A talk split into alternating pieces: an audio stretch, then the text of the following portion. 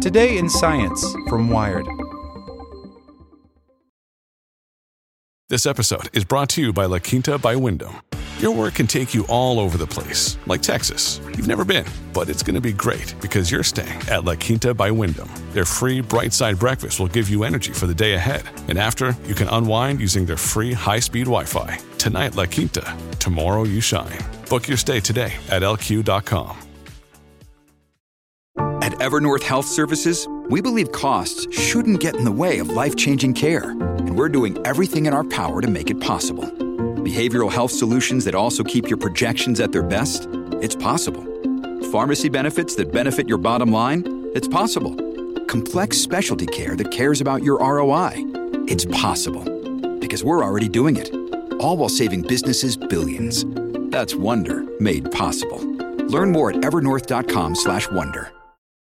Scientists will test a cancer hunting mRNA treatment. Strand Therapeutics has figured out a way to turn the molecule on and off in certain tissues to more precisely treat tumors. By Emily Mullin. As the first vaccines for COVID 19 rolled out at the end of 2020, messenger RNA catapulted into public awareness. Now, a few years later, interest in mRNA has exploded. Clinical trials are underway for dozens of mRNA vaccines, including ones for flu and herpes. And scientists are hoping to use mRNA to treat disease, not just prevent it. One of the biggest targets is cancer. But a major obstacle is how to deliver the molecule to the place in the body that needs to be treated. Fatty bubbles called lipid nanoparticles can carry RNA into cells, and they can ferry it to a wide range of tissues, but not to anywhere specific. That's a problem for cancer, says Jacob Becraft, co founder and CEO of Boston based Strand Therapeutics, because many cancer treatments can be incredibly toxic in off target tissues. But his company may have found a solution. Strand has figured out how to program mRNA, much like computer code, allowing it to perform certain functions, such as turning on only in specific cell types at specific times and in specific amounts. Today, the biotech company announced that the U.S. Food and Drug Administration has greenlit a clinical trial testing the approach in cancer patients with solid tumors. Strand plans to begin enrolling patients this spring. It will be the first time a programmable mRNA therapy will be tested in people. Naturally found in every human cell, mRNA carries the genetic blueprints for making the proteins our bodies need to function. The synthetic versions used in Pfizer and Moderna's COVID vaccines provide instructions to make a look-alike coronavirus spike protein. Immune cells in the arm muscle recognize the spike protein as foreign and sound the alarm. The immune system mounts a response and generates protective antibodies against it. That way, when the body encounters the spike protein on the actual coronavirus, it's primed and ready to fight it. Using mRNA to treat cancer works in much the same way. Tumor cells notoriously evade the immune system, going undetected. But synthetic mRNA can direct cancerous cells to make certain proteins that alert the immune system to the tumor's presence. Strand's therapy uses mRNA to make an inflammatory protein called interleukin 12, or IL 12, that causes immune cells to spring into action and unleash a cascade of events that kill cancer cells when and where they detect the protein. What our mRNA does is go into the tumor, and then it causes that protein to be secreted by the tumor, Becraft says. The tumor essentially becomes a factory.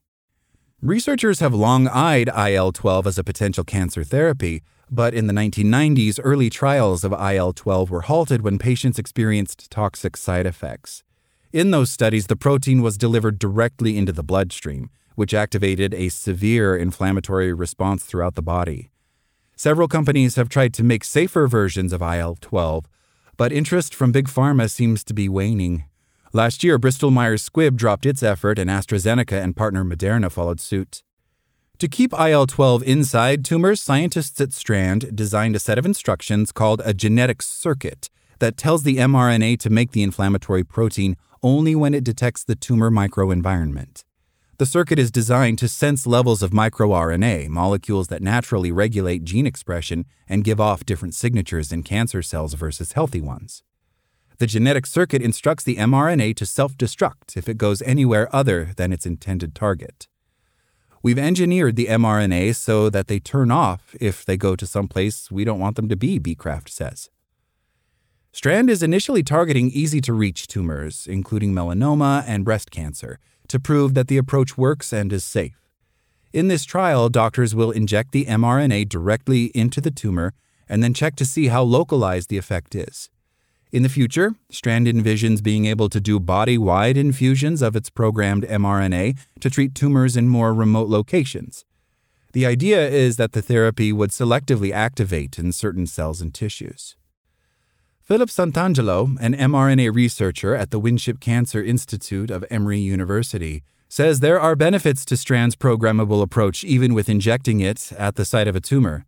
If the drug goes outside the tumor when you inject it, then at least its effect will probably be restricted to the tumor, he says. IL 12 can be measured from the blood, so investigators will be able to take a blood draw and make sure the protein isn't present there. Strand also plans to monitor various organs for the protein to see where it ends up. If the therapy works as intended, they shouldn't find the protein anywhere outside the tumor. But like computer circuits, genetic ones can occasionally make mistakes, says Ron Weiss, a professor of biological engineering at MIT who co funded Strand and now acts as an advisor. If your genetic circuit makes a mistake one out of 10 times, you do not want to use that as therapy, he says. If it makes a mistake once every million times, that's pretty good. Strand's trial and other early attempts at these kinds of genetic circuits will see just how well they work. The notion is that genetic circuits can really have a significant impact on safety and efficacy, Weiss says. Weiss pioneered the idea of genetic circuits, the first of which were based on DNA. When Becraft started graduate school in 2013, he joined Weiss's lab to work on genetic circuits for mRNA. At the time, many scientists still doubted mRNA's potential. Now, Weiss imagines being able to use genetic circuits to program increasingly more sophisticated actions to create highly precise therapies. This begins to really open up the door for creating therapies whose sophistication can match the underlying complexity of biology. Thanks for listening to Wired. My name is Zeke Robison, and for more stories like this one, visit us at wired.com. Like what you learned? Subscribe everywhere you listen to podcasts and get more science news at wired.com/science. Want to learn how you can make smarter decisions with your money? Well, I've got the podcast for you. I'm Sean Pyles, and I host NerdWallet's Smart Money Podcast. Our show features our team of nerds, personal finance experts in credit cards, banking, investing, and more and they'll help you make the most of your money while cutting through the clutter and misinformation in today's world of personal finance. You'll get clarity on strategies to help you build your wealth, invest wisely, shop for financial products, and plan for major life events. Listen to NerdWallet's Smart Money Podcast wherever you get your podcasts.